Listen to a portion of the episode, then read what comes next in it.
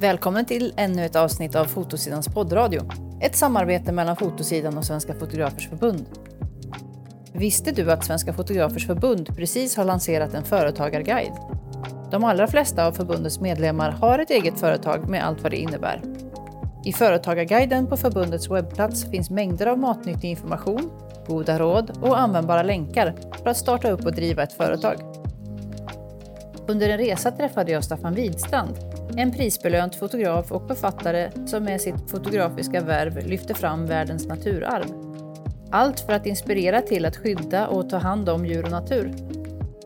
Hans fotografiska projekt, hans driv och förmåga att tänka affärsmässigt fascinerade mig.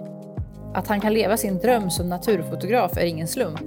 Och i den här podden ger han sina bästa råd till dig som vill kunna göra dina egna projekt och dessutom tjäna pengar på dem. Jag heter Sara Arnald och det här är Fotosidan poddradio med Staffan Widstrand.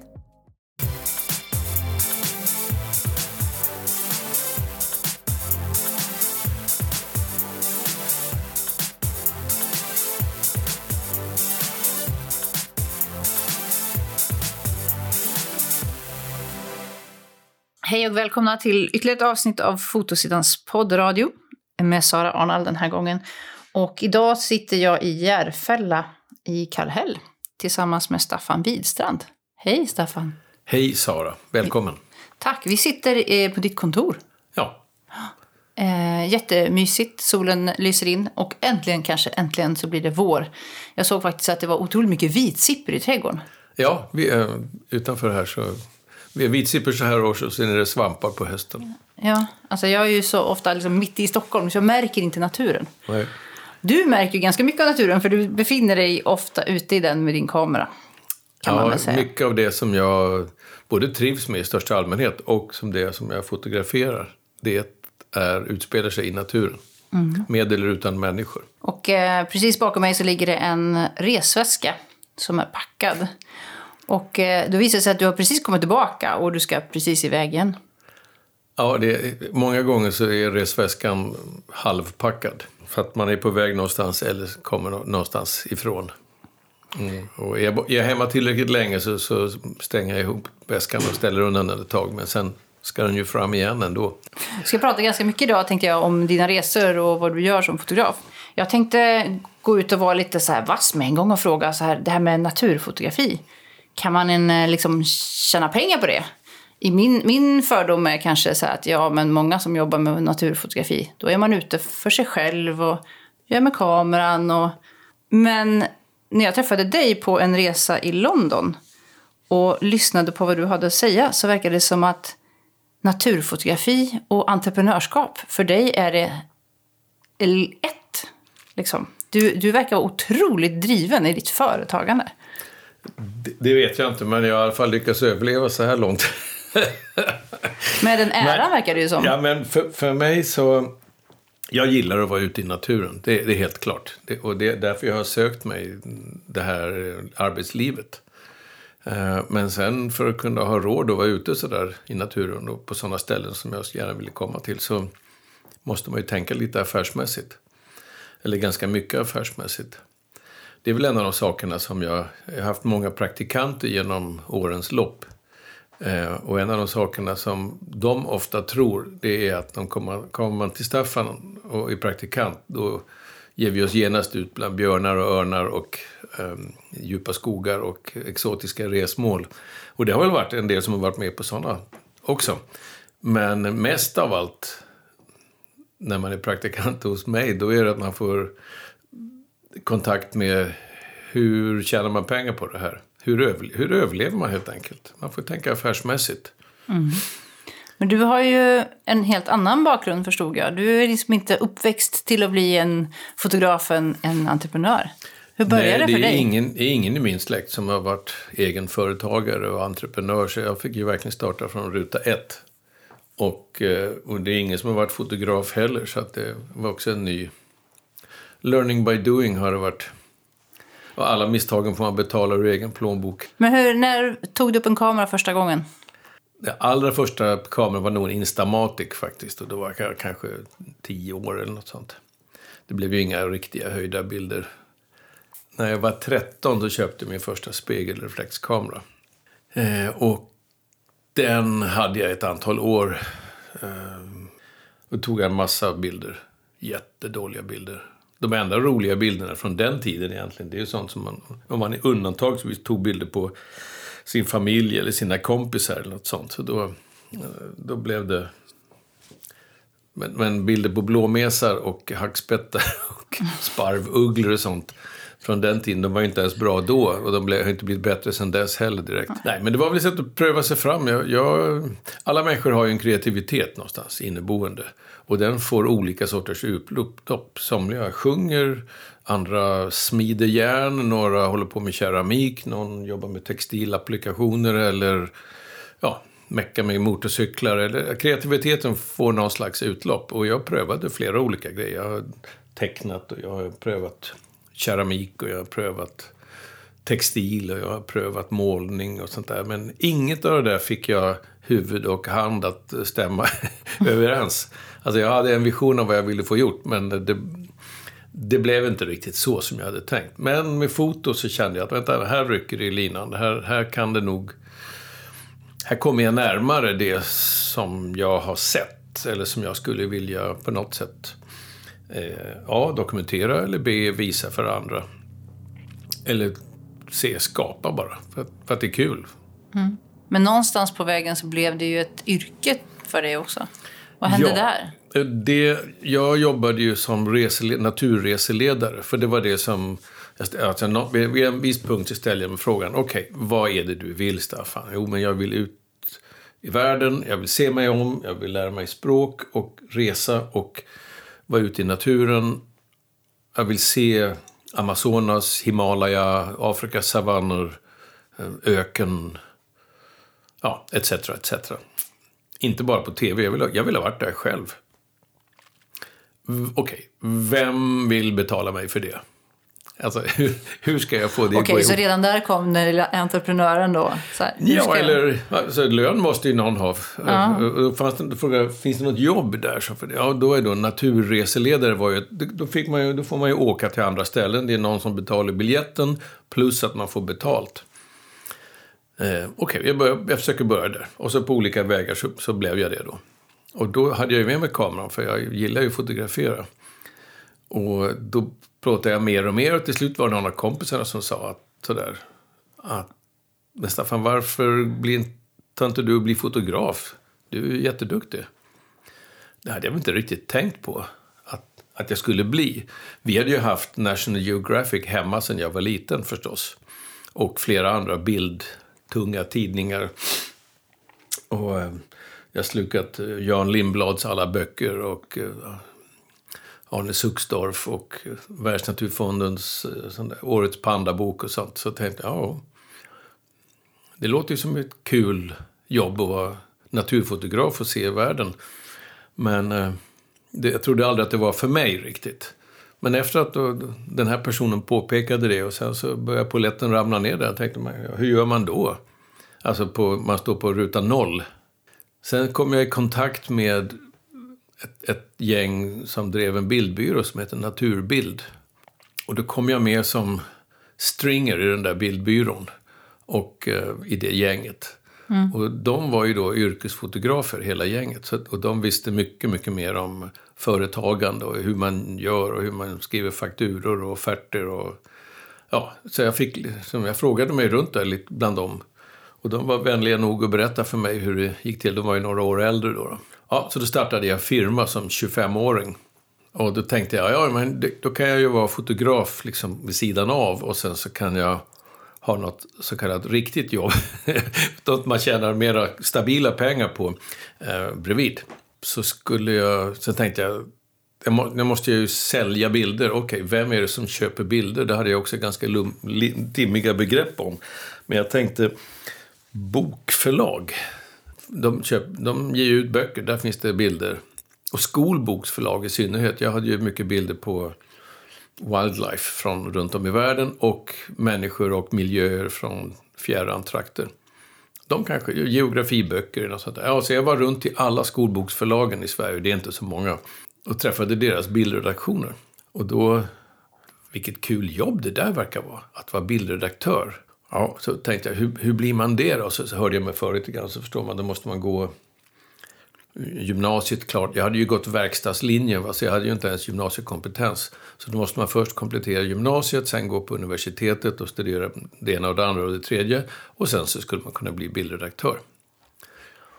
Ehm, så då tänkte jag, jag börjar på skolan, på, går in på gymnasiet igen och fortsätter. Och i stort sett, jag har jobbat i två dagar på den där skolan, eller jobbat, jag har gått på skolan i två dagar. Då ringde de från Natur och kulturs eh, bildavdelning. Och då tänkte jag, vad kul, nu kanske jag får sälja några bilder. Nej, några bilder ville de inte ha, men de undrade om inte jag ville bli bildredaktör. Okej, okay, så nu hade jag valet att antingen studera gymnasiet två år och sen två, tre år på universitetet och sen kanske möjligen kunna bli bildredaktör. Eller så börjar jag på måndag. Jag började på måndag. Så bye bye skolan och här kommer jag till bildavdelningen. Och det lärde jag mig jätte, jättemycket om hur det är att vara fotograf. För att på bildavdelningen så var jag ju på andra sidan bordet. Jag var ju den som beställde bilder, jag var den som köpte bilder. Jag beställde eh, teckningar, kartor, diagram, allt möjligt sånt. Och så höll jag på med det i fem år. Och det var där jag lärde mig fotografins business. Hur funkar köparnas budgetar? hur sidbudgetar i, i tidningar och magasin, hur eh, om, om man drar över i budgeten på en punkt så måste man squeeza åt den lite grann i en annan punkt, som köpare alltså. Och så märkte jag hur olika fotografer framstod. Eh, somliga var eh, jättetrevliga och andra var ganska otrevliga typer. Eh, och då märkte jag ju både jag och hur både jag och kollegorna runt omkring, vi var ju sex stycken som jobbade på bildavdelningen. Och hur alla recenserade dem efteråt när de gick ut genom dörren, eh, fotograferna eller konstnärerna som av olika skäl hade kommit in till oss där. Och det var liksom tummen upp eller tummen ner. Och då förstod man att vissa beteenden så ska man kanske inte köra då. Då, då blir det tummen ner och så blir man inte välkommen tillbaks. Vilken fantastisk skola att få... Ja, det var en väldigt bra skola. För det är någonting som många av oss som jobbar som fotografer aldrig riktigt förstår. Det är liksom en hemlig värld. Vi gissar mycket. Så här, undrar de vad de vill ha? Undrar mm. hur det funkar? Hur ska jag säga för att få sälja in den här bilden? Vad, vad är ett bra argument? och sånt. Du gick direkt till eh, källan och tog reda på det. Ja, alltså det, det, av, um, ja, av en massa tillfälligheter och en massa tur och uh, lite jävlar anamma. Så, så i kombination där så, så satt jag där i fem år och det var jättekul. Jag gjorde ju skolböcker för, även för gymnasiet som jag inte ens har gått i. Så att jag lärde mig i stort sett en hel gymnasiekurs där medan jag satt och gjorde böckerna. Jag läste ju alla texterna förstås för man skulle kunna illustrera dem och för att kunna åskådliggöra vad det är som de försöker säga. Men någon gång måste du ha tröttnat på det här då och tänkt att så här, på andra sidan var det ändå mysigare? Ja, men då, jag kom ju dagligen i kontakt med frilansfotograflivet. Uh, vi hyrde in fotografer, vi köpte bilder av fotografer, vi köpte bilder via bildbyråer. Jag handlade bilder på bildbyråer i, i London och i New York och i Paris och Köpenhamn och andra storstäder, inklusive Stockholm. Och så gick man på några av bildbyråerna här i stan för det var ju så det gick till. Fysiska bilder, det var inget digitalt som man kunde titta på på nätet. Utan man fick gå till där de fanns. Och så plocka i lådorna. Och då fanns ju ofta deras, bildbyråernas respektive fotografer. Det var ofta någon där. De hade liksom någon slags roterande tjänst. Att en dag i veckan eller en dag varannan vecka så, så är man där och snackar med kunderna. Så det var väldigt familjärt och trevligt. Och så fick man lite info här och lite info där. Och, och byggde ett nätverk med, med kloka personer som, som man respekterade, som man gillade. Och sen efter fem år på Naturkultur så kände jag att nej, nu eh, vill jag nog pröva själv hur det är att köra egen låda helt och hållet. Så den där firman som jag då hade haft hela tiden, fast som eh, en, ett sidospår så att säga. Det finansierade ju en del av mina kameraköp och en och annan resa.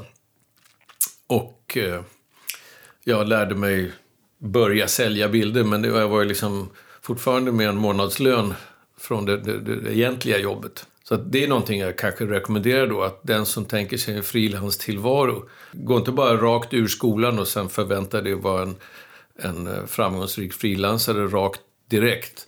Sånt händer absolut. Under har inträffat på alla möjliga sätt, men i de flesta fall så, så, har man några år framför sig när man skapar det där nätverket och ett antal erfarenheter innan, innan man kan släppa loss alldeles.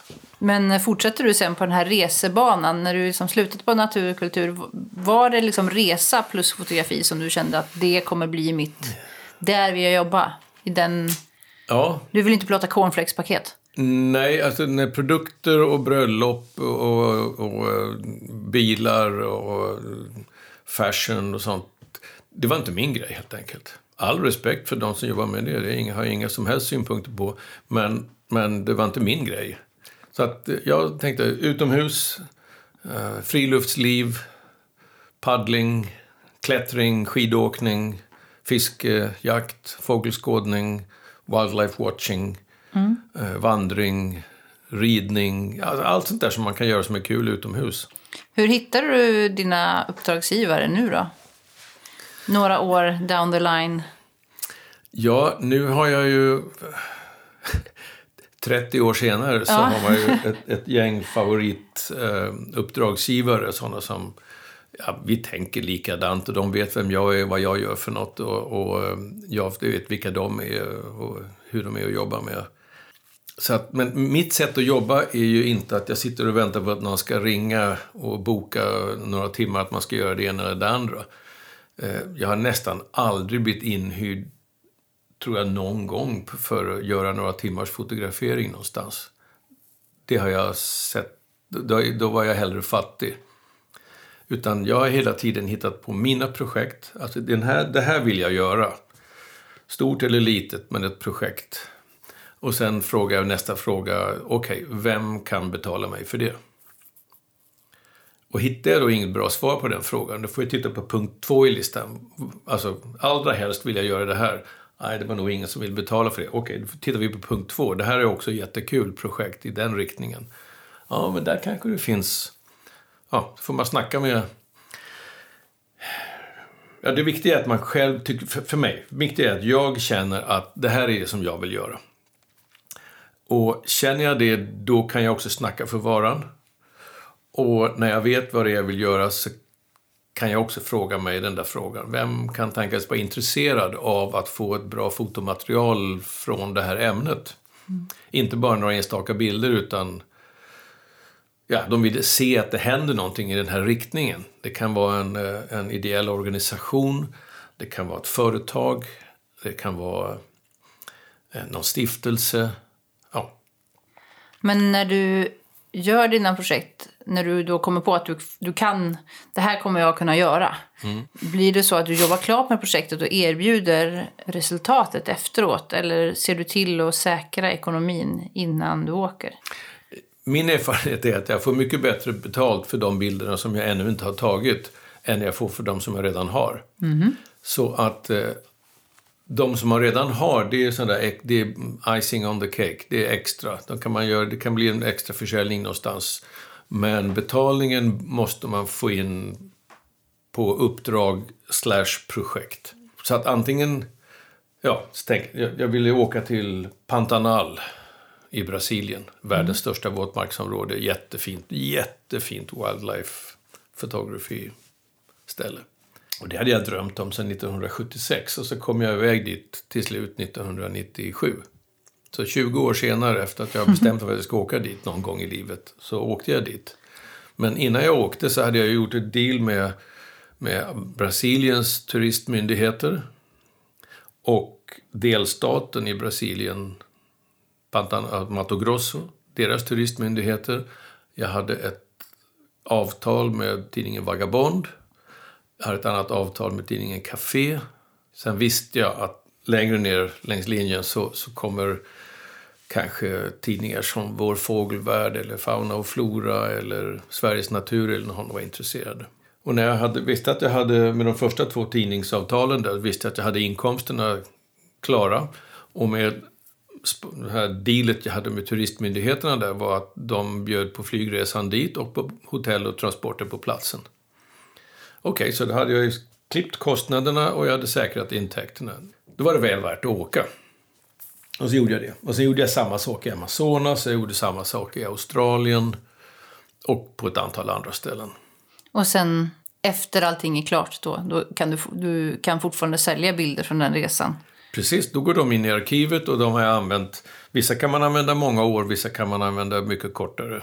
Så fort det är människor på bilderna så brukar de eh, härskna fortare så att säga. Eller bäst före-datum passerar på ett tidigare stadium. Du menar att en skedstork ser likadan ut som för 20 år sedan? Ja, men, det gör den va? Men en bonde har ändrat skepnad? Ja, många, många i alla fall. Vet, vissa, vissa kanske inte då. då men, eh, Evolutionen går fortare? Eh, Evolutionen går lite fortare bland människorna. Men sen med skedstorken så ändras ju också sättet att fotografera natur. Absolut. Så bilderna åldras ändå. Och för att inte nämna att det var ju ett teknikskifte där. Från film och fysiska bilder till digitala bilder. Där var jag en av de första, jag och Magnus Elander, vi jobbade mycket tillsammans redan då. Eh, och då var vi några av de första naturfotograferna som bytte till digitala medier. Och då blev, då blev det intressant. Så tyckte du att det var ett, ett, eh, ett lätt steg att ta, att gå över från analog till digital? Ja, alla våndades väl. Jag visste på ett tidigt stadium att jag skulle bli digital, så att säga. Att, jag skulle bli, att framtiden fanns där. Om inte annat så när jag såg vad det kostade att köpa film, framkalla film, göra duplikat av alla de bästa bilderna och skicka dem till bildbyråer runt om i världen. Jag hade ju kostnader på runt 200 000, 250 000 om året bara i, i sådana film och bild och, och duplikat och framkallning etc. Så då, eh, när jag då insåg att om man fotograferar digitalt så behöver man en hårddisk och hälla över det på. Och sen kan man radera korten och tuta och köra igen. Så ur ett affärsperspektiv så var det smidigt. Plus att kunderna vill ju allt oftare ha digitala bilder levererade. Ja, då måste jag i så fall skanna mina bilder till en dyr kostnad och så en massa efterarbete och så till slut har man en nästan okej digital fil jämfört med att ha en helt okej digital fil redan från ruta ett. Så jag köpte digital kamera, eller köpte och köpte, jag var ju Nikon-ambassadör där då så att vi, vi, vi wheelade och dealade lite grann. Jag hade i alla fall tillgång till eh, bra digitala kameror från januari 2004. Och sen jag fick dem i händerna så har jag inte tagit en ruta på film sen 2004. Så att det var... Och det du var saknar plåg. inte? Inte saknat, inte en sekund. Det enda som är lite, det enda som är kul var det här att hålla i bilderna och lägga dem på ett ljusbord. Det var lite kul, man öppnar en, en asp. Men nu ser ju ljusbordet på datorn ser ju nästan likadant ut. Fast det är dessutom färgsäkrat. Det är inte så att färgen i lampan sakta chanserar. Sant. Um, sen är det, måste det väl vara... Alltså hela det här med att man kan se resultatet från början. Du vet ju redan vid tillfället om du har en bild eller inte. Det visste man ju inte aldrig riktigt för. Nej, det, det är ju tusen goda skäl. Att, att, eh, jag tyckte det här med när jag plåtade med spegelreflexkamera digitalt, det var ju perfekt. Man tar en bild, klick och sen tittar man hur gick det. Då får man ju instant feedback samma sekund. Det utvecklar ju ens fotografiska tänkande och seende också. Förutom att det utvecklar att det blir bättre säkerhet kvalitetsmässigt. Så, så man, får- man får färre felexponerade bilder helt enkelt i slutändan. Eller fler rätt exponerade bilder. Eh, Man kan få väldigt många felexponerade men då för att man har tryckt för länge på, på automatknappen. Hur tyckte du att eh, skiftet från spegelreflex till spegellöst gick?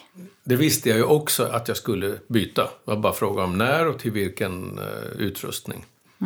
Eh, och vilken modell och vilken, som, vilka är bra på vad. Och då, var det, då blev det ju lite ett, skiftet från film till digitalt överhuvudtaget. Det var ett väldigt lätt skifte för utrustningen såg precis likadan ut och den gjorde precis samma saker. Det bara att man slapp få en massa filmrutor som man sen ska hantera. Men nästa steg var ett li- lite större steg. Eh, För att då plötsligt så såg inte grejerna riktigt likadana ut. Och för mig den, stor, den emotionella största skillnaden med att byta till spegellös kamera, det var att man tittar i sökaren så ser man ju inte verkligheten exakt som den är, utan man ser en skärm. Mm. Nu är den ju jättefin, eh, upplö, högupplöst och fin på alla möjliga sätt. Va? Men det är en liten skillnad sensuellt bara. Att ha kontakt optiskt med verkligheten eller att man har en skärm emellan sig. Mm. Men det tycker jag har varit det enda minuset för mig. Eh, och sen vänjer man sig det väldigt fort. Jag tyckte det är perfekt. Alltså, tidigare var man ju tvungen att ta en bild och titta på skärmen bak. Hur gick det? Mm. Nu kan jag ju se alla, allt det där, hur gick det? Det vet jag redan innan jag tryckt på knappen. Mm. Det ser jag ju i sökaren. Man kan ha histogrammet framme och man ser alla olika fokussystem och vad det nu är man har ställt in och man, som man ändrar som svansen på en glad hund ibland fram och tillbaks. Eh, och byter istal och fokuseringsmetoder och sånt. Mm. Men allt det kan man ju se inne i sökaren. Man behöver inte ta ner kameran och bara det gör ju att man, man är snabbare på bollen. Mm. Och det där du säger om att det känslomässiga, för där har jag ett problem för jag fotograferar väldigt mycket människor. Mm. Och jag känner att jag inte får kontakt. Jag, det är någonting, och jag vet att det här låter konstigt eh, och kanske eh, inte är sant. Men det känns som att, jag, att jag, jag, vet att jag tittar på en bild. Jag känner att jag tittar på en bild. Så mm. jag tittar inte in i den människans ögon. Jag tittar inte in i den människans själ längre. Utan jag tittar på en docka som tittar på mig. Mm. Det är någonting. Jag antar att det där kommer att gå över. Men jag tycker det var intressant att du sa det. För att du är nog den första som har sagt att det var ett större steg. Ja, det var för alla andra tycker att, alla andra jag har pratat med alla, jag vet inte, men många har ändå sagt att så här, men det var ingen skillnad. Men alltså jag, jag upplever det, jag bara, är det något fel på mig? För jag tycker det är så svårt. Eh, Medan ja, film till digitalt var inte så svårt. Tyckte jag. Nej, nej. nej det var, det, då såg grejerna ungefär likadana ut. Ja. Det var bara de gjorde lite olika saker. Men, men eh, om man nu tycker att det känns jobbigt att titta på den där skärmen. Mm. Det lilla, lilla mikro dagens ilandsproblem. Liksom, mm. Att man tittar på den där skärmen istället för verkligheten eh, oavkortat så att säga. Det räcker ju med att ta den där första bilden. Mm. Så har du ju... Um, den är oändligt mycket mer högupplöst. Absolut. Och när man tar bilder, nu använder jag ju Sony-grejer då. då mm. Så att med den här A1 så tar jag en bild och tittar på den bilden sen så är den ju så ohyggligt fint upplöst. Alltså det är galet vass skärpa. Man kan, man kan zooma in ner på pixelnivå nästan och det ser mm. skarpt ut. Och då känner man, okej, okay, men det är så här. Det här var det som jag tidigare brukade se genom sökaren. Nu ser jag en skärm i sökaren men, men bilden ser mycket bättre ut ja. i slutändan. Så att det, och någonstans är det ju slutändan av produkten som man är intresserad av. Ja. Sen gillar jag att den är tyst. Ja. Jag har den ju nästan alltid på elektronisk slutare. Och det gör att eh, det hörs ingenting. Den första modellen jag testade, då såg man ingenting i sökaren heller, så man visste ju till slut inte om man har tagit någon bild eller inte, så det var jäkligt störande. Men eh, nu så är de en liten tunn svart linje som blinkar när, man får, när, när bilderna går, så att säga. Mm. Och då förstår man, okej, okay, nu händer det saker där inne. Fast det är alldeles tyst. Och för mig eh, har det två jätteviktiga effekter. Det ena är att jag skrämmer inte bort djur och fåglar lika mycket som förut. Jävlar, jag har tusentals djur och fåglar som jag har skrämt livet ur. Med den där rattatatata från eh, där, du vet, åtta bilder i sekunden och så spegelreflex. Den riktiga Nikon-rasslet där. Ja. Eh, det, den risken har man inte längre. Mm. Eh, och sen när man tar bilder på folk så vet de inte aldrig riktigt när bilden är tagen heller. Så att när somliga slappnar av eller inte slappnar av, spänner sig. Um, där fanns det i, i, vissa människor som man fotograferade, de, när de hörde det första slutarrösten, då slappnade de av. Och det var då man tog nästa bild. Mm. För att det var då det blev plötsligt lite nedrustat där. Mm. Nu är det en sån där lite längre period av osäkerhet. Men uh, till slut börjar folk undra, men ska du inte ta några bilder? Jo tack, jag har redan tagit 400 här. Eller hur? ja, sen, sen nästa, nästa fördel tycker jag med den spegellösa, om vi nu ska titta på de tekniska detaljerna, är att jag plåtar mycket mer manuell exponering. Nu gör jag manuell exponering hela tiden. På spegelreflexer hade jag ofta den på A, alltså mm. automatisk exponering. Där jag mm. Eh, för att man skulle vara snabb till skott. Och då kom man hyggligt rätt. Men nu kom jag exakt rätt istället. För Man- det du ser är det. Det What you man- see is what you get. What you see is what you get. Plus histogrammet. Om man nu är osäker på om det är lite för ljust eller inte så kan man direkt se på histogrammet. Nej, men det är lugnt. Eller nej, det är lite för ljust. Okej, då tar jag ner. Det kanske är det. det. Det är jobbigt att lära om ibland. Jag, tänker, Mm. för jag ser ju många som har börjat att fotografera nu med spegel eh, lösa eller spegelfria som vissa vill kalla det. Och de, de tänker ju annorlunda än de som började på spegelreflex. Mm. Tror jag. Redan från början, ja. Ja. Nej, för mig, alltså det största problemet, eh, eller problemet, det är inget väldigt litet problem, men största utmaningen eller trappsteget, det var ju det att gå över från ett menysystem till ett annat. Jag bytte ju från Nikon till Sony då. Efter att jag har varit Nikon-användare i 30 år så plötsligt så insåg jag att de här Sony-grejerna, de kan göra, man kan göra precis samma saker med dem som man kunde göra med, med Nikon-grejerna. Fast jag kunde göra några grejer till. Eh, som jag inte kände mig bekväm med eller inte kunde med de gamla prylarna. Men man- eh, att, att vara ambassadör, har det gett dig, har det, känner du att det liksom är lättare för dig att, eh, att komma vidare i ditt skapande? Det har inte påverkat själva skapande delen så mycket. Däremot påverkar det ju väldigt mycket eh, finanserna. Bara det att jag under då, sammanlagt, om vi tittar bakåt, 30 år i tiden inte har behövt bekymra mig så jättemycket för att det ska kosta någonting. Eh, och att man har någon som är an- angelägen att man har de senaste grejerna hela tiden. Får du ge feedback också när du... Teknisk feedback, Ja, ja. mm. precis. Jag tror att kameratillverkarna allmänt sett är väldigt intresserade av att få feedback från uh, yrkesfotografer. Det förutsätter jag. Om, om de inte är det så är de snart av banan. Frågan är hur mycket yrkesfotografer det är som köper kameran numera. Jag tänker att, att eh, jag själv i alla fall, jag har inte råd att köpa kameror hela tiden. Men jag vet många som inte har det som yrke, de köper kameror i parti minut. Ja, alltså Det kanske är för att det är ett intresse mer. hela fotografin, fotograferandet har ju förändrats enormt under de senaste 20 åren. Då. Sen det digitala mediet kom, som man kunde fotografera digitalt, då har ju fotograferandet det har ju demokratiserats på så vis att relativt sett så är kameragrejerna billigare idag än de var då. Inte, i, eh, inte i kronor räknat, men i, i re- reella pengar. Eh, så är de det. Och det är lättare för vardagsmänniskor som gillar foto att ha fantastiska fotoprylar. Man behöver vara mindre teknolog eller tekniker eller ingenjör idag för att fotografera snyggt tekniskt sett. Bra- Väl exponerat, bra blixthantering och så vidare. Än, vad, än för 20 år sedan. Så det gör ju att det blir mer fokus på själva bilden. Hur ser, hur ser bilden ut, slutprodukten? Ehm, Men någonting jag tänker på just det där med att vara amatör versus att vara proffs. Det ligger ju mycket numera utanför själva utrustningen. Som du säger, alla har ju möjlighet att eh, köpa de här grejerna. Men det handlar ju om att, eh, att placera sig både fysiskt på en plats men också eh, att göra all planering runt. Att, att skapa den där bilden. Att det är ju, alla kan ta en bra, bra bild om man befinner sig på ett fantastiskt ställe vid rätt tidpunkt och eh, rätt modell eller vad man nu gör. Det- Att det är liksom mycket där vårt jobb ligger numera, att göra all vår research, att se till att vi kommer till rätt ställe vid rätt tidpunkt och så.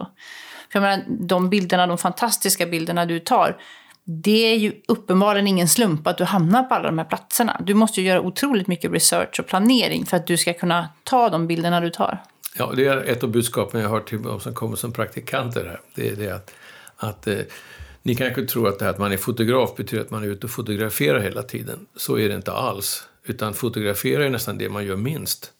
Utan det är en massa e-mailande, smsande, facebookande, instagrammande, eh, ringande på telefon, hitta information, hitta vilken säsong, vilket, vilken plats, vilken guide, vilken transportör. Och sen är det en massa packa utrustning. Vad ska jag nu göra för någonting den kommande utfärden eller resan? Eh, vad behöver jag då ta med mig för någonting? Eh, och sen packar man ner det och så kommer man fram dit man till den platsen eller landet eller området och sen ska man packa upp. Men man kan inte ha med sig allting som man har packat ner ut, ut i skogen eller ut på, i fält. Så att då får man hela tiden packa om och packa om och packa det ena och det andra. Och behöver jag nu stativet? Nej, det behöver jag inte. Bra, kan jag lämna det? Drönaren? Ja, nej, det behöver jag inte heller. Eller jorden ska vi absolut ha. Och så vidare. Och filtersatser och vad det nu kan vara för något. Mm. Så att när man väl kommer till att man sitter och fotograferar eller står och fotograferar eller kryper runt och fotograferar. Det är ju lyxdelen av jobbet. Äntligen får man ta lite bilder. Annars är det mycket att man lastar väskor ut och in i bilar och tåg och båtar och flygmaskiner eller helikoptrar eller ja. Mm. Så det är väldigt mycket logistik. Ja. Och väldigt mycket research och väldigt mycket planering. Och sen inte, det som återigen många återigen, av de praktikanter som kommer till mig. Det de inte har förstått är att, att vara en frilansande eller vara en självständig företagare inom det här med att fotografera och berätta historier i text och bild. Halva jobbet är ju sälj. Att se till att svara på den där frågan. Okej, okay, vem vill betala mig för att, för att ha nöjet att åka och plåta de här sakerna? Mm. Så att halv, ja, jag skulle tippa att ungefär halva jobbet går åt till att eh, hitta finansiering, hitta villiga risktagare eller professionella användare eller företagspartners som vill stoppa in antingen finanser eller tjänster eller produkter i, i potten. Liksom. Mm. Annars är det som vilket företagande som helst. Man får liksom eh, ha så låga kostnader som möjligt och så höga intäkter som möjligt. Och Eh. Har man tur så blir det kvar något däremellan. Ja. Men när du väl är på platsen då, då, då, då har du ju i bakhuvudet att nu har alla de här företagen eh, lovat att de ska betala mig för det här. Eller har redan betalat mig för det här. Mm. Hur, hur hanterar du pressen och så här, nu måste det ske, nu måste det bli bra? Eh, den är ju då halvhög från början. Säg att jag är borta på två veckor. Sen ju fler dagar som har gått så ökar ju den där pressen om man inte känner att man har täckt Det regnar dag 25. Det regnar. Ja, eh, precis. Eller de här djuren som man har bestämt för att åka och fotografera, de har inte haft vänligheten att visa sig. Eller när de gjorde det så var det fel ljus och sen blev det jättebra ljus men då var inte de framme. Och sen den 14 dagen på förmiddagen så plötsligt så får man alla de där bilderna som man behövde för hela resan. Flera gånger har det hänt mig att, att jag har liksom sopat hem eh, reportaget eller bildserien eller bilden mm. Eh, de sista timmarna på uppdraget. Gillar du den? Gillar du den pressen? Det känns, du, ja. det, du lyser ändå upp när du säger det här. Så jag tänker så att någonting finns det ju, att du gillar den. Ja, men det är ju en adrenalin uh, grej va? och dopamin sen när man väl har fixat det. Så att det, det är klart, det, det, det är en kick som man söker.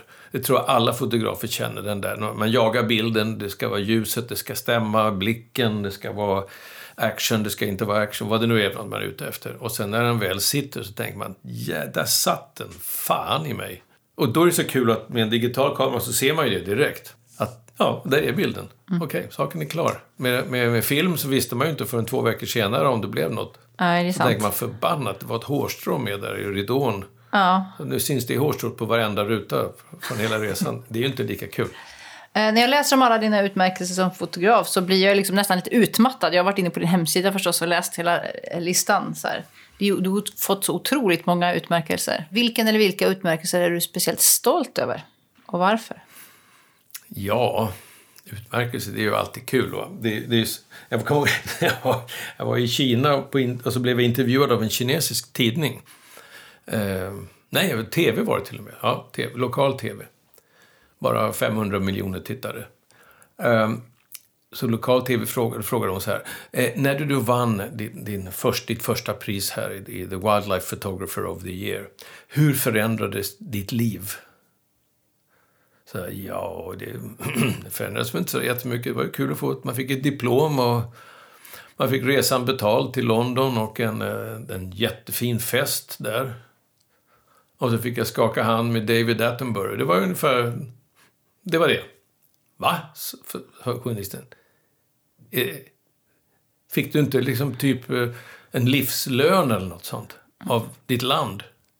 Nej, det hade varit kul, men så hände inte. Jag gick väl plus minus noll i alla fall. Nej, då sa hon att ja, ja, men eh, i Kina om någon vinner ett, ett fint pris i en internationell tävling, då är det en otrolig ära för hela landet.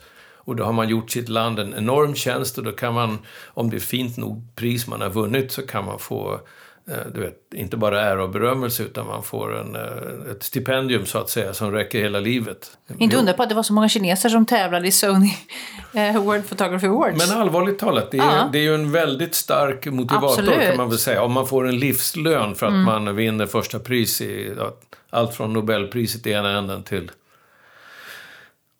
Ja. Någon valfritt pris i andra Ja, exakt. Men ja. annars, eh, mitt, mitt finaste pris egentligen är något som ingen egentligen kanske har hört talas om. Det heter den Gyllene Vimpeln. Och det är det holländska postkodlotteriets förnämsta utmärkelse.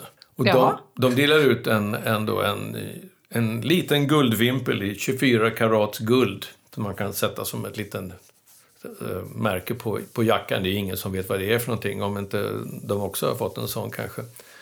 Men eh, när jag fick den så tänkte jag, ja men det var väl trevligt. Eh, stora fina Postkodlotteriet ger mig ett pris för min eh, livsgärning att sätta ihop naturskydd och, och rewilding, som det då hette, återförvildande och genom foto. Då. Det visar att det är deras finaste hedersutmärkelse. Eh, och så sa de att det är väldigt sällan att vi ger den till någon som inte är holländare. Så att det, ni är väldigt få utlänningar som någonsin har fått det här priset. Jaha, sa jag lite sådär naivt. I tv. De filmade ju, va? det skulle ju bli i lotteriets tv-sändning sen. Jaha, frågade jag, men eh, vilka då till exempel? Vilka utlänningar som inte är alltså från Holland, vilka har ni då gett det här priset till? Ja, sa han, det var Nelson Mandela och Bill Clinton. och så jag då. det tyckte jag var ganska roligt. Ja, det måste ha blivit en bra tv-sändning också. Det måste ha blivit bra det. tv. Det blev säkert bra tv. Jag såg ganska paff ut kan man säga. Förutom alla dina härliga bilder som du tar och, och tävlingar som du vinner så gör ju du mycket runt om i fältet fotografi. Och en, en liten tema som vi har haft i podden här ett tag det är att prata liksom om det här med om man ska bredda sig eller om man ska nischa sig inom olika, på olika sätt. Och eh, man kan väl säga att du har nischat dig i och med att du jobbar främst med djur och natur och kultur. Mm på, på det viset då, eh, runt om i världen. Men du är ju väldigt bred i hur du verkar jobba med fotografi som, eh, ja, i, som en entreprenör. Eh, mm. Du gör resor, du skriver böcker, du håller kurser och allt. Hur, hur tänker du med det här? Hur jobbar du med liksom allting runt om som inte handlar om att trycka på knappen och släpa på väskor? Väldigt ofta är det kopplat till att alltså, jag har ju valt en, en lite omständlig uh, så att säga, affärsupplägg eller affärsmodell. Och det är att jag hittar på projekt, långa projekt. Två, tre, fyra, fem eller fler år. Och så jobbar jag i de projekten. Eh, man sätter upp en plan vad man vill göra för någonting. Eh, man har en projektplan som säger att det här kommer jag att syssla med nu under ett antal år framöver. Och jag, min ambition är att göra si och så och si och så utav det.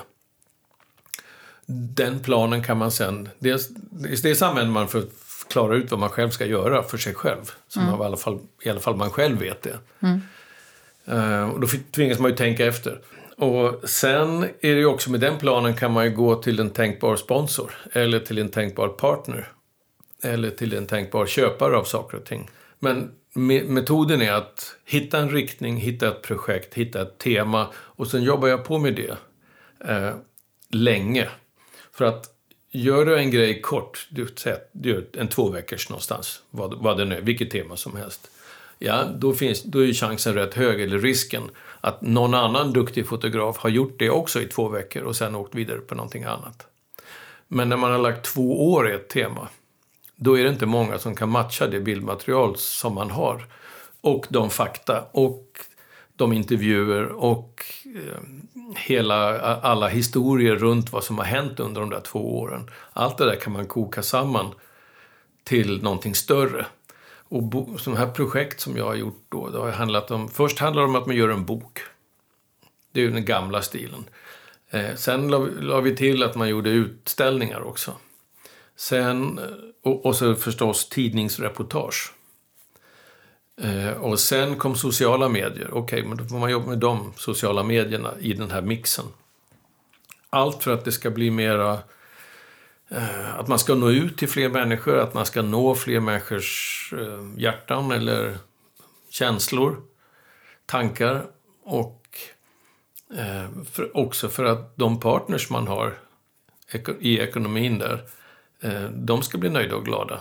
De har ofta specifika upp... Det, som, det här skulle vi väldigt gärna vilja att ni gjorde. Om du gör ett projekt av det här slaget, då är vi med på den här delen. Det handlar mycket om att bygga upp en helhet. Och sen har jag ju själv och med de som jag har jobbat med, för jag jobbar nästan alltid tillsammans med en eller två andra. Eh, också fotografer, också författare. För att jag har lärt mig det att eh, ett plus ett blir fem. Och delar man fem på två så är det två och ett halvt istället för ett. Mm. Och det är alltså mycket, det blir mer inkomster, det blir större outreach, man når mer människor och eh, man får mer gjort. Alltså plus om man själv har en svacka någon gång så kanske den andra är lite mer pang på rödbetan och sen så växlar man om efter ett tag då när det av olika skäl i livet går mm. lite så här. Så att jobba tillsammans tycker jag är en bra idé.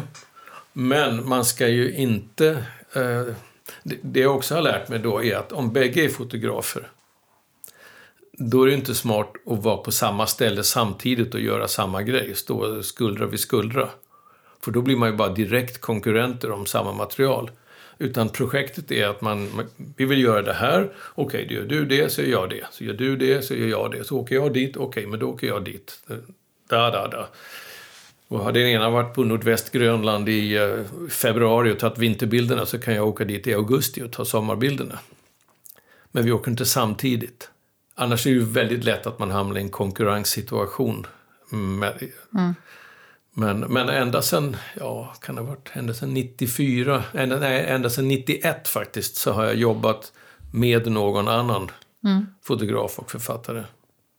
Men tycker du att det är skönt också att ha någon slags kollega Ja. En bollplank också. Då får man ju, I vissa fall har vi ju kontakt dagligen. Nu jobbar jag mycket med Magnus Lundgren. Vi har drivit ett företag tillsammans som heter The Wild Wonders International. Och eh, vi har nästan dagligen kontakt.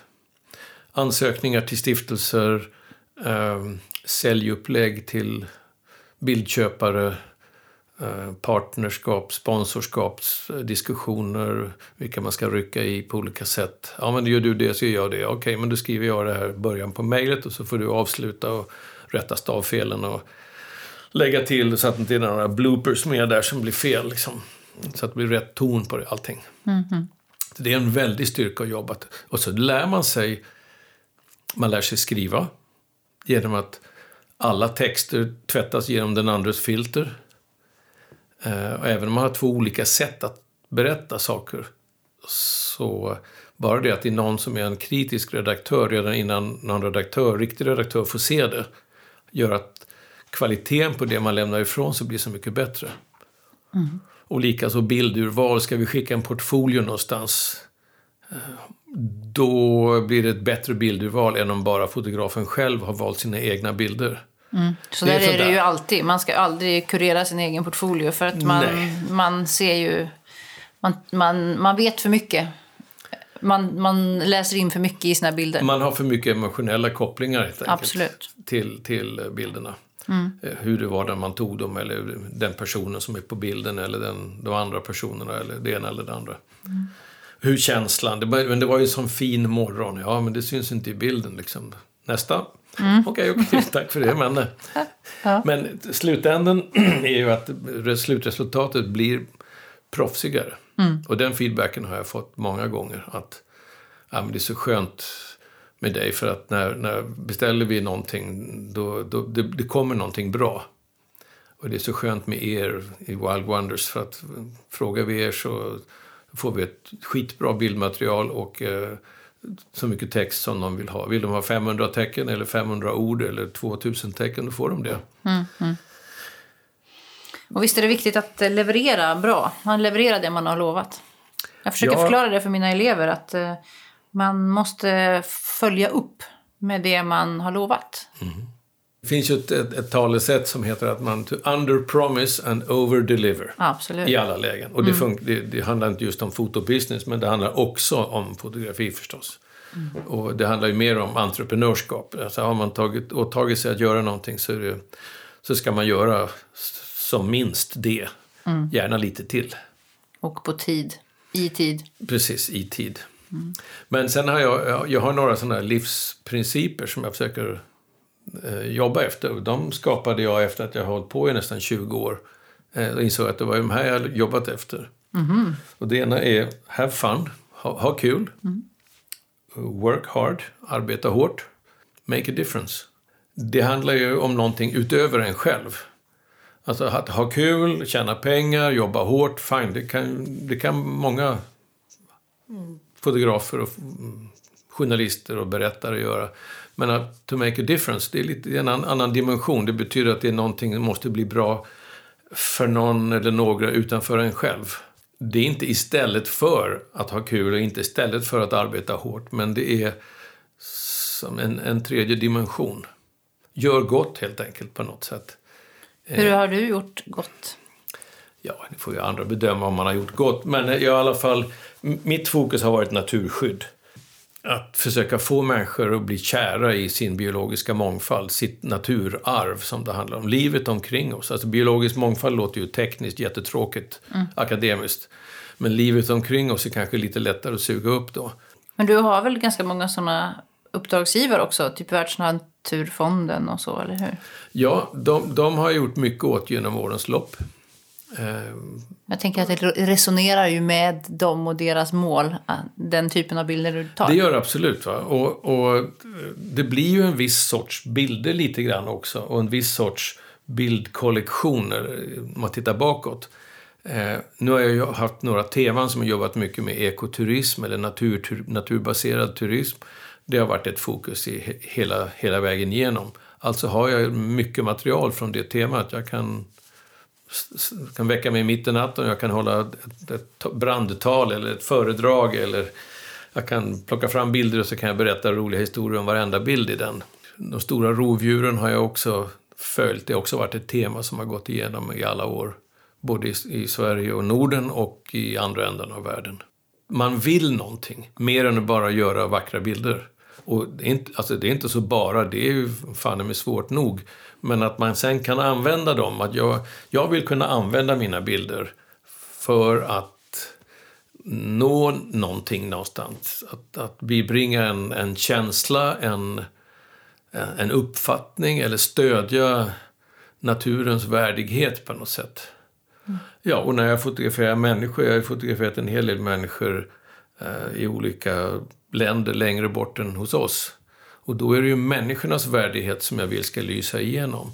Det får inte vara bilder på någon som ser hunsad ut eller, eller skygg eller deppig eller hotad eller du vet, den mm. sortens. Mm. Utan jag vill att det ska, de här människorna som jag skildrar ska framstå som de starka, livskraftiga, eh, stolta, pigga människorna som man faktiskt träffar. Mm i väldigt många, i väldigt många områden. Vi pratade lite om det, tror jag, du och jag, när vi var, på, när vi var i London och kollade på den här Sony World Photography Award-utställningen. Om hur olika projekt där liksom kändes olika för oss. Mm, och att mm. vi båda två hade ett favoritprojekt eh, gud nu kommer jag inte ihåg vad hon hette, eh, den sydafrikanska fotografen mm. eh, som porträtterade skolflickor i Kenya. Liksom, att hur, hur viktigt det är med den respekten inför den man porträtterar och att man verkligen känner det i bilderna man ser. Mm. Att liksom, så här, den här alla är med på den här bilden. Mm. Eh, och att det är det som är det bra porträttet. Jag tycker ofta jag ser när, när det är kanske ja, amatörfotografer eller fotografer som är i början av sin karriär eller studenter och så som, som tror att de ibland tar ett porträtt. Men de gör inte det, utan de, de, de stjäl ett porträtt. Mm. Eller liksom, de har lite för lång lins och mm. inte, ta, inte kommunicerar om bilden. Att man liksom inte är liksom överens. Nej, det där, eh, där känner jag faktiskt det är precis lika med människor och med djur och fåglar. Man, bara att de är svårare att prata med, djur och fåglar. Men det handlar väldigt mycket om attityden man själv har. Det är den som reflekteras i det som blir bilden så skäms man själv för att ta bilden av en människa, ett porträtt av en människa. Om man själv känner sig obekväm i rollen som fotograf, då ser ju motivet det också. Och känner sig obekväm för att fotografen verkar obekväm. Mm. Eller om fotografen är stöddig och pushig och vill något, ha något av den andra människan. Mm. Eh, utan att ge något tillbaks. Varken före eller efter. Eh, då syns det också i bilden. Men det är samma, och det är samma med djur. Betraktar man djur och rör sig runt dem, närmar sig dem på ett mer respektfullt sätt och inte pushigt och inte överlägset så att säga, utan med en, med en låg profil lite grann. Då är de mycket mer förhandlingsbara bildmässigt. Vilka är svårast att prata med då? Alltså, ju mer intelligenta djur, desto lättare att ha relatera med dem. Mm. Gorillor, de är ju som, bara som en annan sorts människor. Mm. Eh, extremt nära oss. Och det som är rörande att träffa gorillor på nära håll, det är ju att de, man kan se i deras ögon, att de tycker att vi ser ut som dem. Mm. Så det är inte bara att vi tycker att de ser ut som oss, utan det är tvärtom också. Eh, och in, inga andra djur släpper de ju nära sig sådär. Men människor kan de släppa nära sig vi sitter som i deras vardagsrum medan de håller på med sitt dagliga... Mm, de kanske tänker att det är de som observerar oss. Ja, men lite grann är det så. Va? Och, och många gånger så har då den stora silverryggen eller stora hannen kommit fram så där, satt sig som en buddha på några meters håll och så tittat på var och en av oss. Jaha, okej, okay. det är ni som är här idag. Ja. För han har då haft besök av, av människor kanske nästan varje dag i hela sitt liv sen han var en liten babygorilla. Mm. mm. Och ingen har någonsin gjort honom något ont av dem. Mm. Och då vet han att ja, är de här rangers, som de här guiderna, om de är med, de känner han igen, de har han träffat i flera år kanske. Om de är med, då brukar deras kompisar vara okej. Okay. Och sen så vill han kolla vilka är de där kompisarna. Och nu har de ju ingen mobilkamera eller någon annan kamera, men Alltså det skulle inte förvåna mig om de skulle kunna lära sig att ta bilder med en mobilkamera och tycka att det var ganska kul att se bilder på de här mer eller mindre knäppa människorna som i sina töntiga kläder som står där och inte ser ut som gorillor. Anyway, det var en liten avvikare. Men känner du i de tillfällena att eh, du skulle vilja att inte fotografera utan bara vara? Alltså hur, hur relaterar du din, din möte med en annan människa eller en annan ett, ett djur när du fotograferar gentemot hur du är liksom utan kameran. Mm. Nu har jag hållit på att fotografera professionellt så länge så för mig är det samma. Det, det är ett, ett av mina sätt att relatera till ett motiv, vare sig det är människor eller djur. Mm. Så det, för mig känns det inte som någon konflikt. Jag kommer ihåg en gång, då åkte jag till Trinidad och eh, var där för att fotografera regnskogsfåglar och regnskog och sånt spännande, tyckte jag då. I Jan Lindblads fotspår kan man säga, för han hade skrivit en bok om Trinidad och det tyckte jag verkade så himla kul så jag ville också åka dit. Och sen på vägen så åkte jag förbi huvudstaden Port of Spain och solnedgång, fantastiska färger, eh, tropiska grönskan i, till max och alla fantastiska blommor i färger. Och så var det bröllop där på gräsmattan bredvid vägen. Och ett bröllopspar, de var så otroligt snyggt klädda och så stiliga personer. Och ett helt följe av väldigt välklädda och massa små gulliga barn i sina finaste dräkter. Och så tänkte jag, vilken bild! Och så åkte jag vidare i taxin och så på väg till något hotell vi skulle bo på. Så tänkte jag, nej, för vi får vända, vi får åka tillbaks. Jag får hoppa av här jag måste ju För det var sådär, å ena sidan satt en liten Pluto som sa att nej, skit i det här nu, åk iväg bara, åk iväg. Mm. Och den andra sa, med eldgaffeln stack mig och sa, mm. nej, nej, nej, men är du fotograf eller inte, hur ska du ha det? Mm. Är du bara en turist eller är du en fotograf? Ja, jag tänkte, jag är väl fotograf då. Så får man ju kasta sig in, för det är ju jobbigt genast, mänskligt jobbigt, att plötsligt kasta sig in i någonting som man inte alls vet mm. utgången av. Och så gick jag fram där då, lite diskret, och de var ju allihopa svarta och jag var kritvit med lite rödflammig kanske av solen då. då. Jag kommer med stor fin kamerautrustning och eh, det blir genast en slags en svår balans, en balansgång. Va? Då handlar det extremt mycket om vem du är själv och hur du beter dig. Mm. Och så frågade jag då väldigt respektfullt om det var okej okay att jag tog några bilder på, på brudparet. Och det tyckte de var jättekul. Här kommer någon uppenbarligen långt bort ifrån från den rika världen och vill ta bilder vid vårt bröllop. Så de var jätteentusiastiska.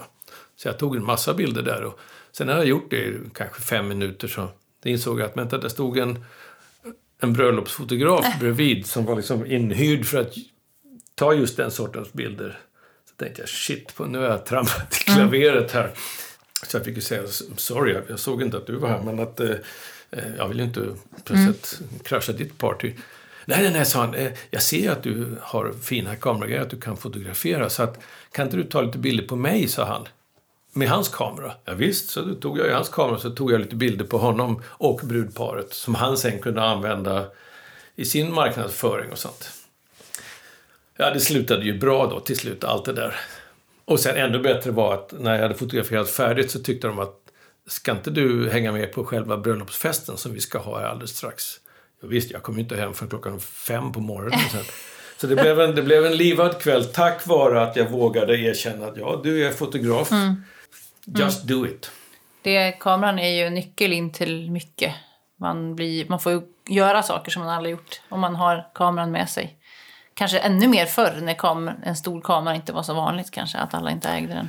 Ja, den är ju, kameran är ju både ett, ett inbjudningskort och en, det beror på vilken sorts land eller vilken sorts miljö man reser. Det kan ju också vara tvärstopp. Mm, absolut. Eh, och sen kulturellt är det ju alltid en, en, en, en hårfin... Eh, det är många länder där folk inte gillar att bli fotograferade utan vidare för att de vet inte vad man gör med bilderna eller vad som, i vilket sammanhang de ska visas. Eller, mm. ja, det finns tusen olika goda skäl. Oftast handlar det mest om integritet och värdighet hos de människorna som i så fall skulle bli fotograferade. Men något som har hjälpt, har jag märkt, är att nu har ju alla människor en mobiltelefon i fickan med en kamera. Så plötsligt så är jag i Indien så blir jag ju fotograferad tusen gånger om dagen. Själv. Mm. Och alla andra tycker, oh vad kul, vill du fotografera oss också? Ja men då är det helt lugnt. Mm. Ja. Annars var det en väldigt enkelriktad grej. Nu är det plötsligt dubbelriktat och det blir lite lättare. Mm. Du har ju varit på många ställen i världen och eh, två av eh, dina projekt har du ju redan eh, nämnt om Wild Wonders. Mm. Och vad jag förstår så har du gjort en om Europa och en om Kina. Vill du berätta Precis. om de här två? Ja, det är ju typiskt sådana projekt som tog mång, som, som var fleråriga projekt. Wild Wonders of Europe eh, bestämde jag och då var vi fyra stycken totalt som var inblandade och, och skapade det. Eh, sen, sen, hittade vi någon till och blev, vi blev fem. Eh, men det var ju då att visa Europas naturarv för européerna och för världen. Ganska ambitiöst. Ganska ambitiöst. Ja, men då hyrde vi in 69 av Europas bästa naturfotografer. Professionellt. Vi betalade dem samma pris per dag som National Geographic skulle göra. Och så skickade vi ut dem på sammanlagt 125 fotouppdrag. Oj! Uh, rätt ut. Att under ett och ett halvt år uh, fotografera Europas natur. Nu var inte varje fotograf ute i ett och ett halvt år, men projektet höll på, själva fotodelen, den aktiva fotograferingsdelen av projektet var ett och ett halvt år. Men vi ville bli färdiga till 2010 som var det internationella året för biologisk, FNs internationella biologisk mångfaldsår. Och det här var 2008 vi startade det då. Så att för att kunna hinna med att fotografera i alla Europas länder, inklusive San Marino och Vatikanstaten, eh, så var vi tvungna att blanda in många. Annars kunde vi fem kanske ha gjort eh, det. Du, vet, du tar de länderna och jag tar dem och så vidare. Men, men eh, nu var vi tvungna att, att hyra in många andra. Det fick, hade ju många fördelar förstås, för det var flera från flera olika länder som blev inblandade. Och eh, de hade olika specialiteter, plåtade på lite olika sätt, plåtade olika saker, olika motivområden. Eh, men det var ju en väldig kostnad att ta på sig. Men då hade vi ju säkrat upp med ett antal sponsorer. Och sen satte vi igång alltihopa i, i maj 2008. Då hade vi inte alla bankkonton fulla än från, från sponsorerna. Eh, och vi, men vi var så pass långt fram i förhandlingarna med flera av dem så det kändes väldigt tryggt. Liksom. Eh, sen i juli 2008 vill jag minnas att det var, då gick ju botten ur världsekonomin med Lehman Brothers-kraschen och allting. Så att, jag kommer ihåg att vi skulle skriva på ett sponsoravtal med, med Nokia på 450 000 euro. Mm. Ja. Mm -hmm. Och det var färdigförhandlat. Vi hade förhandlat i kanske sex månader. Och jag har varit i London ett par gånger. Det var ju massa... Och sen var det precis som jag skulle bara skriva på det så ryckte de undan pappret och sa sorry, vi, kan, vi, har, vi har slutat, vi har skurit ner all sponsring. Mm. Jättekul. Mm. Senare samma dag så ringde då Epson som var... Eh, det hade vi precis skrivit på, men vi hade inte fått pengarna än. Och där skulle vi Ja, det var en stor peng i alla fall. Eh, då ville de förhandla om avtalet. Och, men då var vi lite tuffare och sa vi sorry, påskrivet är påskrivet. Alltså, våra gubbar är redan ute och, och killar och tjejer som är ute och fotograferar för oss att vi kan inte backa. Ja, det var de jävligt sura för, men affär är affär liksom. Nikon hade vi också en diskussion med där. Va? Och de, de hade betalt hälften, men andra hälften inte. Och då drog de sig ur den andra hälften. Så att från att vi ena dagen hade liksom, i stort sett täckt allting. Så rätt som det var så hade vi ett budgetunderskott på ungefär 5 miljoner kronor. Oh lord. Inte så kul när vi hade precis skickat ut alla på uppdrag. Men det gick bra, det gick bra till slut? Ni fick ihop det? Ja, vi fick ihop det. Men eh, det var ju, några, det var ju våra sparpengar. Liksom, som, det, var ju, som, det, var, det var ingen som hade högar av sponsorpengar liggande i driven någonstans. Utan det var vi låg ute med ungefär 5 miljoner i det projektet. Sen sopade vi hem dem igen på grund av ett antal bra affärer som vi gjorde helt enkelt. Mm. Och bra, Nokia bra kom tillbaka ombord fast till en 10 procent av summan. Ah, okay. Eh, så det var en massa trixande och knixande. Och så de fick bara, de fick bara 10% av alla bilder. Inte 10% av mängden bilder, utan 10% av varje bild. De fick en liten, ja, liten slice. Ett litet hörn. Ett litet hörn. Ibland över fötterna, högra. Så ibland... bara fötterna på alla ugglor. Så, här. så sorry. Ja, nej, men det, nej, var, det var, lite, var lite lustigt det där. Men då lärde vi oss också vad olika... Alltså, när man gör en projektplan mm. och så gör man sen en, en offer. Mm. Att, eh, vill, gillar ni projektplanen så här är vårt affärsförslag. Mm. Eh, om ni går in med si så mycket pengar så får ni det här och det här och det här. Går ni in med lite mindre så får ni det där och det där. Eh, sen, och, och, alla partners, blivande partners, sponsorer, och, de vill ha det där. De vill att man ska leverera det. För det visar att man tänker i deras... Alltså vi sätter oss i deras skor och försöker tänka som dem. Sen har de sina egna tankar i sina egna skor. Och så tycker de att ja, men det är jättebra att ni har tänkt så här, va? men i själva verket, det där är vi inte ett dugg intresserade av. Eh, men det här som ni inte ens har nämnt, det är det viktigaste fokuset för oss. Mm. Okej. Okay. Eh, Nokia var ju inte alls intresserade av några bilder från oss. Men de var intresserade av att de här 70 fotograferna, alla skulle ha deras top of the line mobiltelefon. Och synas med dem. Och synas med dem och gärna ta några bilder med dem också det blev ju skitdåliga bilder för att 2008 var inte mobiltelefonerna tipptopp eh, nej, nej. Så att alla tog ju sina riktiga bilder med de riktiga kamerorna förstås. Men det, det viktiga är att man gör sitt projektförslag där man beskriver för sig själv och för alla andra vad det är man tänker göra. Och mm. sen så har man någon slags affärserbjudande. Att mm. om ni hjälper mig och oss med detta då kan ni få det här och det här och det här. Och det här. Epson, de var, de var inte så intresserade. Ja, de ville ha några bilder som de hade ensamrätt till.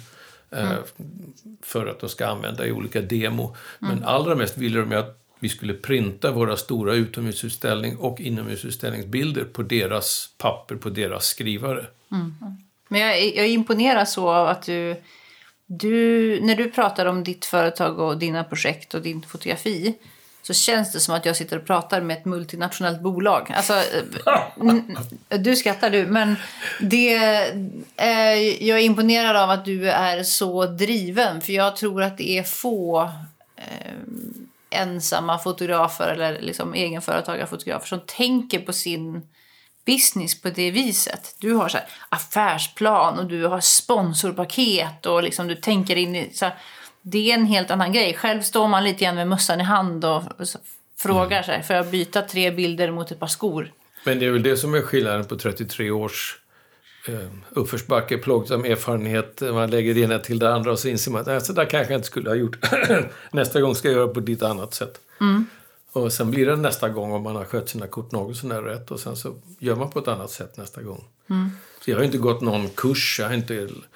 Inte Men du skulle kunna hålla en sån kurs, hör jag med en gång. Ja, det skulle jag möjligen kunna göra. Men eh, jag har inte gått någon handelshögskola eller någon eh, affärsutbildning på något sätt. Men jag har ju lärt mig av... Man möter ju folk och de har sina åsikter eller de har sina krav och sen eh, får man tänka, okej, det är det de vill ha. Affärsplan heter det. Okej, det skriver man ner det och så slår man upp det på Google. Vad är en affärsplan för någonting? Och så, så lär man sig. Men eh, vad lärde du dig av Europaprojektet som du tog med dig in i Wild Wonders of China?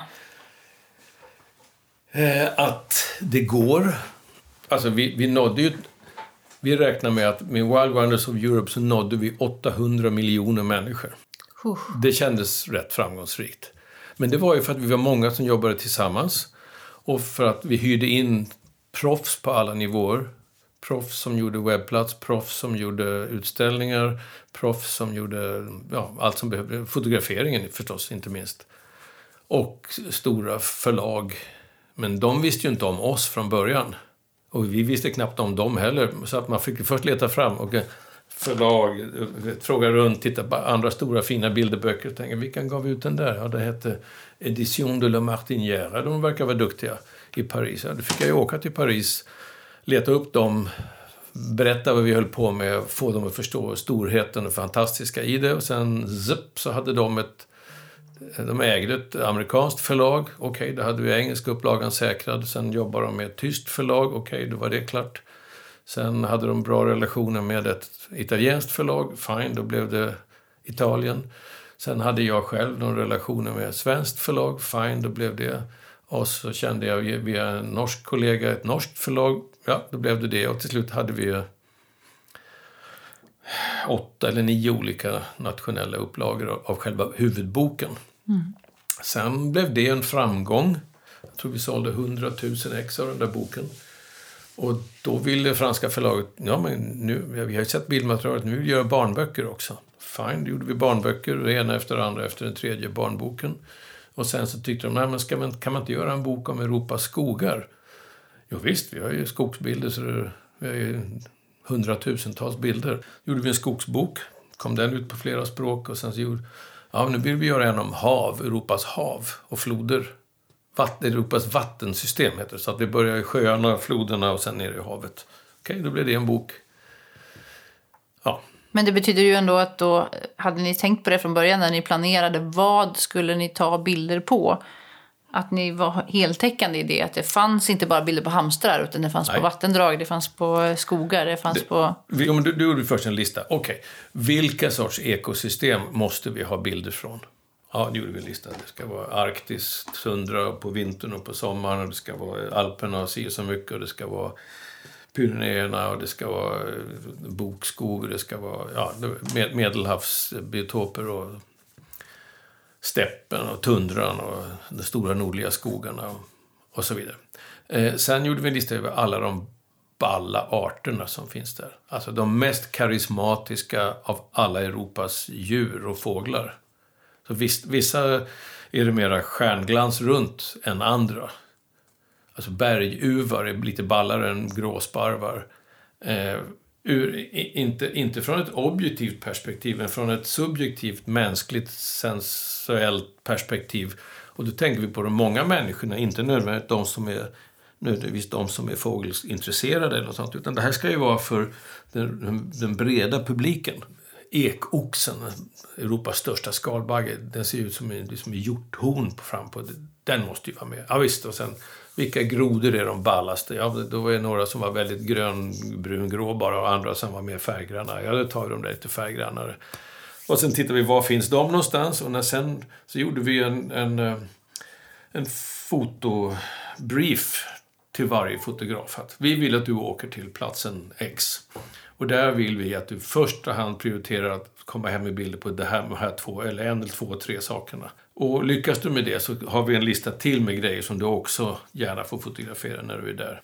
Och de var tillräckligt proffsiga, de här fotograferna, så att de flesta kom ju hem med precis de sakerna som vi hade bett om. Plus att det var massa annat som de hade ramlat över när de ändå var där. Men det är ju återigen det här med planering, att du är duktig på att göra liksom... Du, du gör grundarbetet ordentligt. Det är det som setting your up, eh, yourself up for success. Liksom. Att man, hade, du inte, hade ni varit lite lösa där i botten, då hade det ju aldrig blivit. Ja, då hade det blivit mer vad fotograferna själva hade lust till. Mm. Och det är inte säkert att det hade gått att få ihop någon eh, något, något samlat utav det. Nej.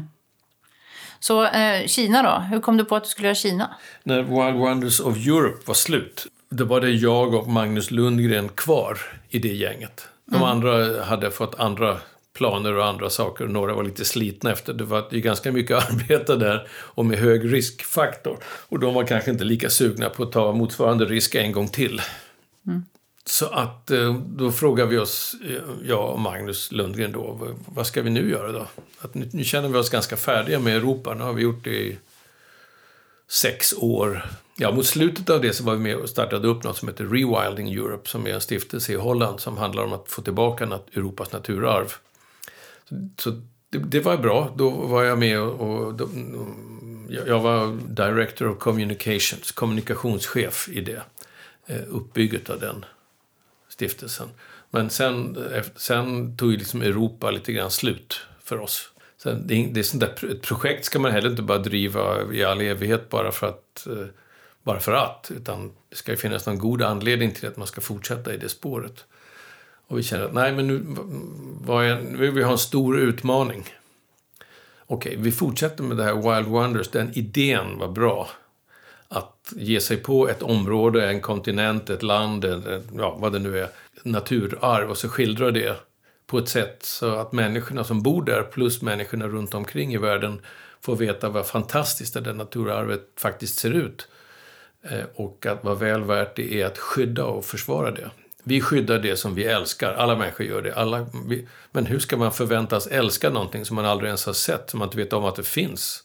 Och som man inte vet hur ballt det är eller hur gulligt det är eller hur fantastiskt på alla möjliga sätt det är. Eh, så då tänkte vi, okej, okay, Kina, det är inte många som har varit och fotograferat natur i. Och det är ganska få kineser som har jobbat aktivt med det, som har visat bilder där vi har sett dem i alla fall. Så åkte vi dit ett par gånger för att titta känna oss för om hur, hur vattnen låg liksom. Och det visade sig att det fanns ju fantastiskt mycket att fotografera. Och det var väldigt lite känt. Det var hela djur, alltså djurfamiljer som de flesta människor aldrig hört talas om utanför Kina. Och sen visade det sig att vi, vi gjorde något projekt där och, och då visade vi bilder för kinesiska lärarstudenter. Och de var helt... Rektorn ställde sig sen upp, jag har visat bilder för 700 lärarstudenter. Och så ställde sig rektorn med, med tårar rinnande, alltså var otroligt emotionellt rörd av de här bilderna vi visat. Och så sa hon, jag hade aldrig trott att den här sortens företeelser skulle kunna finnas i vårt eget land. Utan hon trodde att det här måste man åka till Sydamerika eller Afrika eller någonting sånt för att få se. Och här kommer ni och har plåtat, ni kommer från andra ändan jordklotet, ni åker ut i skogen ut, strax utanför där de hade sin skola. Alltså vi, vi hade ju plåtat ja, kanske tio mil därifrån. Och så kommer ni till oss och så visar ni vad vi har för resurser, vad vi har för naturarv, rakt utanför husknuten nästan. Va? Och vi har aldrig sett de här sakerna. Vi har aldrig tänkt i de här banorna och gör fotograferat apor som var ganska emotionella och, och sådär mänskligt. Så känner man, där satt den fan i mig. Nu, nu, nu sålde vi in deras eget naturarv till dem. Och sen satt bilderna för att det, det, var ett projekt som del, den där regionen hade för att även för att eh, de ville vara en ekoturismregion. Eh, och då för att kunna marknadsföra det inom landet så behövde de lite bilder. Och då satte de igång det här projektet och så blev vi inblandade. Så tog vi lite bilder och sen så marknadsförde de sin region som en ekoturismregion. Med den följden att nästa gång jag kom förbi Kunming, alltså det här är ju Yunnan då i Kina, då satt ju våra bilder överallt på flygplatsen. Så plötsligt från att ingen hade sett de här aporna och eh, fantastiska påfågelfasaner och eh, det ena gulliga djuret och, efter, och spännande landskapen efter de andra. Då, rätt som det var så var de överallt på flygplatsen. Det är en sån där flygplats där det passerar ja, 12-15 miljoner människor om året. Ja, då fick i alla fall de sig en rejäl dos av sitt eget naturarv. Vi är inte riktigt i mål än. Det blev ju ett hack i, i skivan här nu när det blev pandemi och ingen kunde åka dit och ingen kunde komma in och ingen fick resa runt och så vidare. Men nu har de precis öppnat dörrarna igen. Mm. Så att nu ska vi åka, ja, säg att vi har en sex stycken expeditioner kvar. Men plåtar ni själva mest nu då, eller använder ni er också av kinesiska fotografer? Europa var jävligt komplicerat. Men det var ju ändå vår hemma, våra hemmamarker i något avseende. Eh, samma, språkligt var det inte så komplicerat. Eh, och kulturellt inte så komplicerat och politiskt inte så komplicerat. Kina är väldigt annorlunda. Väldigt annorlunda kulturellt. Språket kräver, det är en hel vetenskap i sig, att både läsa och prata och förstå och höra. Och sen är det ju politiskt ett helt annat sorts system. Mm. Så allt det där tillsammans gör att det, att det finns anledning till att det inte fanns så mycket bilder från just Kina. Det fanns mycket från Indien och Afrikas olika länder och sådär, för naturbilder. Men Kina var det ganska lite av eh, bilder från. Och därför så har det varit mycket mer arbete med att komma till liknande situationer. Mycket mer förberedelse, mycket mer nätverkande, mycket mer... Eh, samtidigt som man eh, inte vill förstås eh, väcka några tankar om att vi är där i några andra ärenden än att fotografera djur och fåglar. Som ju är ganska harmlöst då. Hur ska det knytas ihop sen när det är klara? Ja, det... Um, är hemligt? Det, det, det, är inte hemligt, men det, det är inte heller sådär totalofficiellt. Men det kommer ju förstås att bli en bok och det kommer förstås att bli utställningar. Mm. Och vi har redan gjort ett antal utställningar i Kina. Ofta tillsammans med, med kineser då. Mm. Då kände sig också myndigheterna tryggare mm. om det är kineser som håller i det och utlänningarna är med och eh, bidrar. Det blir så att säga säkerhetsmässigt rätt från deras sida sett och det blir politiskt mera rätt. Och det är också rimligt att, att eh, ett lands invånare har första, spelar första fiolen med att berätta om det landets naturarv. En av våra stora segrar hittills, vi började 2015 va, så nu är det åtta år vi har hållit på, fast det var ett glapp här på slutet på två och ett halvt. En av de stora segrarna vi har gjort var att vi inspirerade eh, slash provocerade en massa kinesiska naturfotograf eller fotointresserade personer att kasta sig ut själva och fotografera sitt eget lands naturarv på ett sätt som de inte riktigt hade tänkt på förut.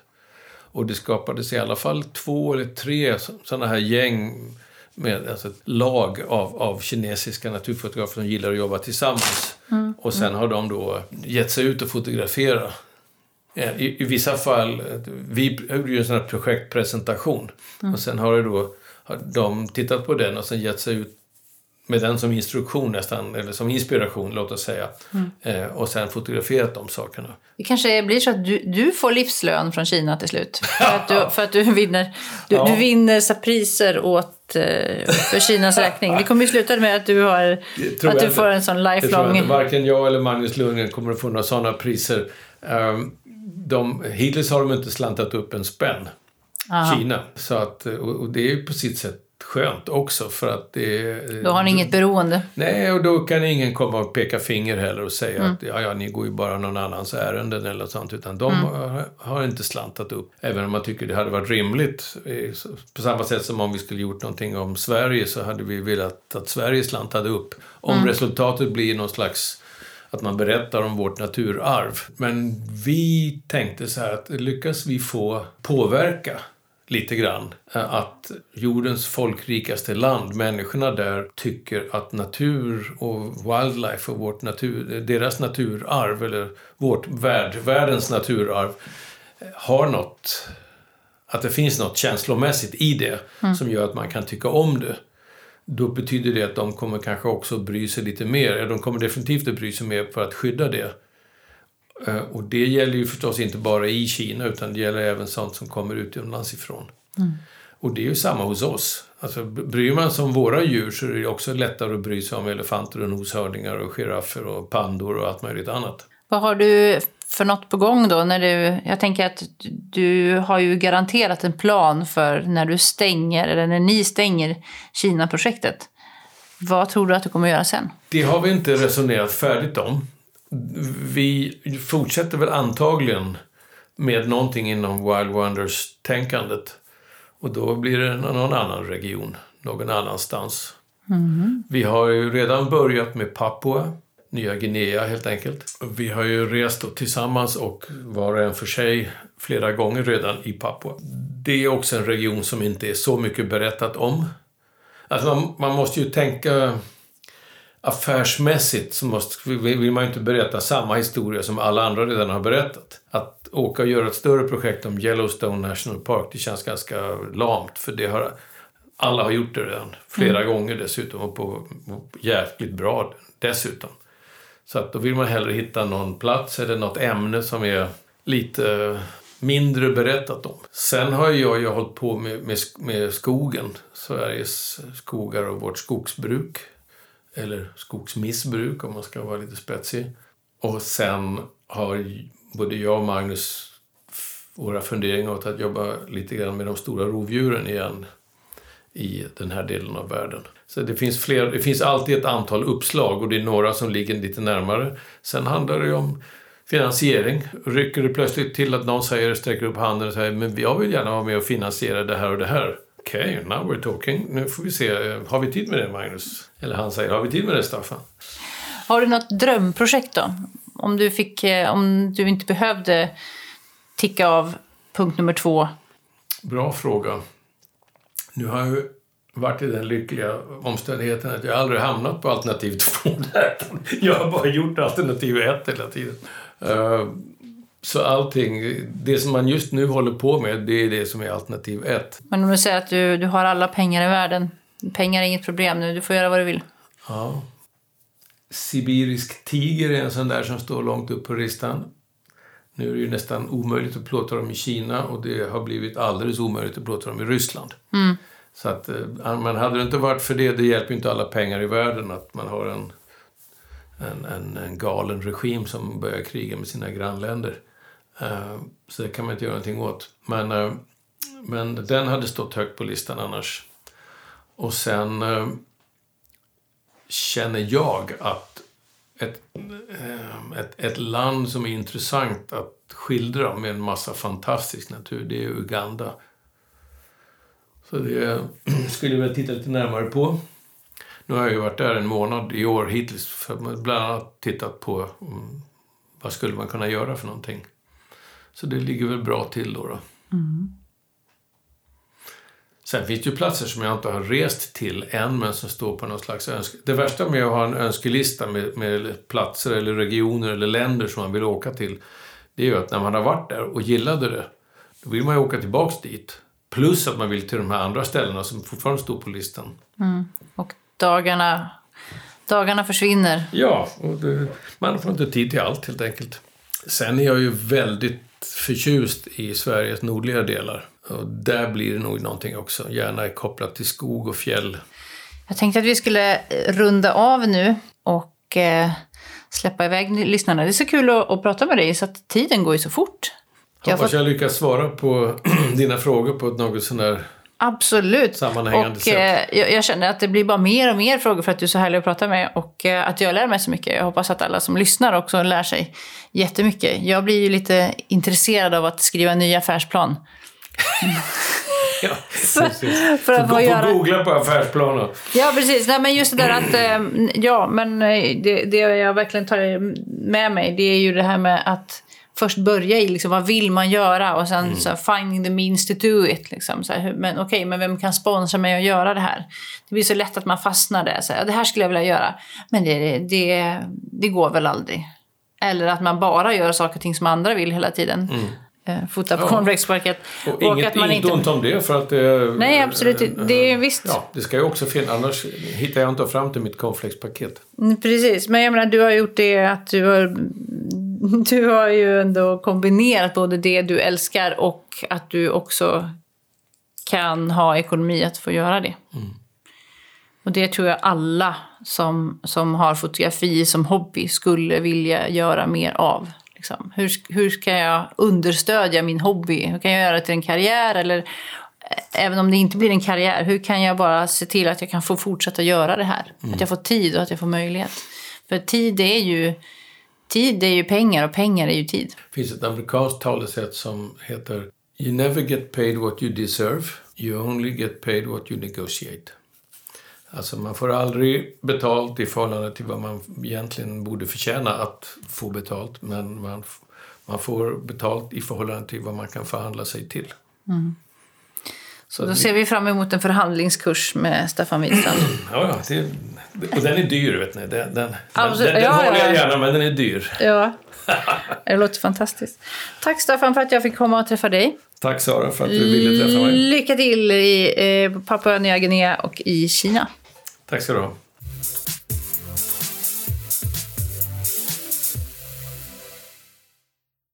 Det här avsnittet var ett samarbete mellan Fotosidan och Svenska Fotografers Förbund. Visste du att du som medlem får marknadens bästa fotografförsäkring hos Evert? Juridisk hjälp kring upphovsrätt, avtalsrätt, hyres och fastighetsrätt, bolagsrätt, skattefrågor, offentlig upphandling, varumärken, blufffakturor. Ja, du hör, det finns ju massor att få hjälp med. Och prissättning. Att prissätta sina tjänster kan vara svårt och det hjälper Svenska Fotografers Förbund till med. Dessutom får du en fin medlemstidning fyra gånger per år. Vi hörs snart igen med nya spännande röster från fotovärlden.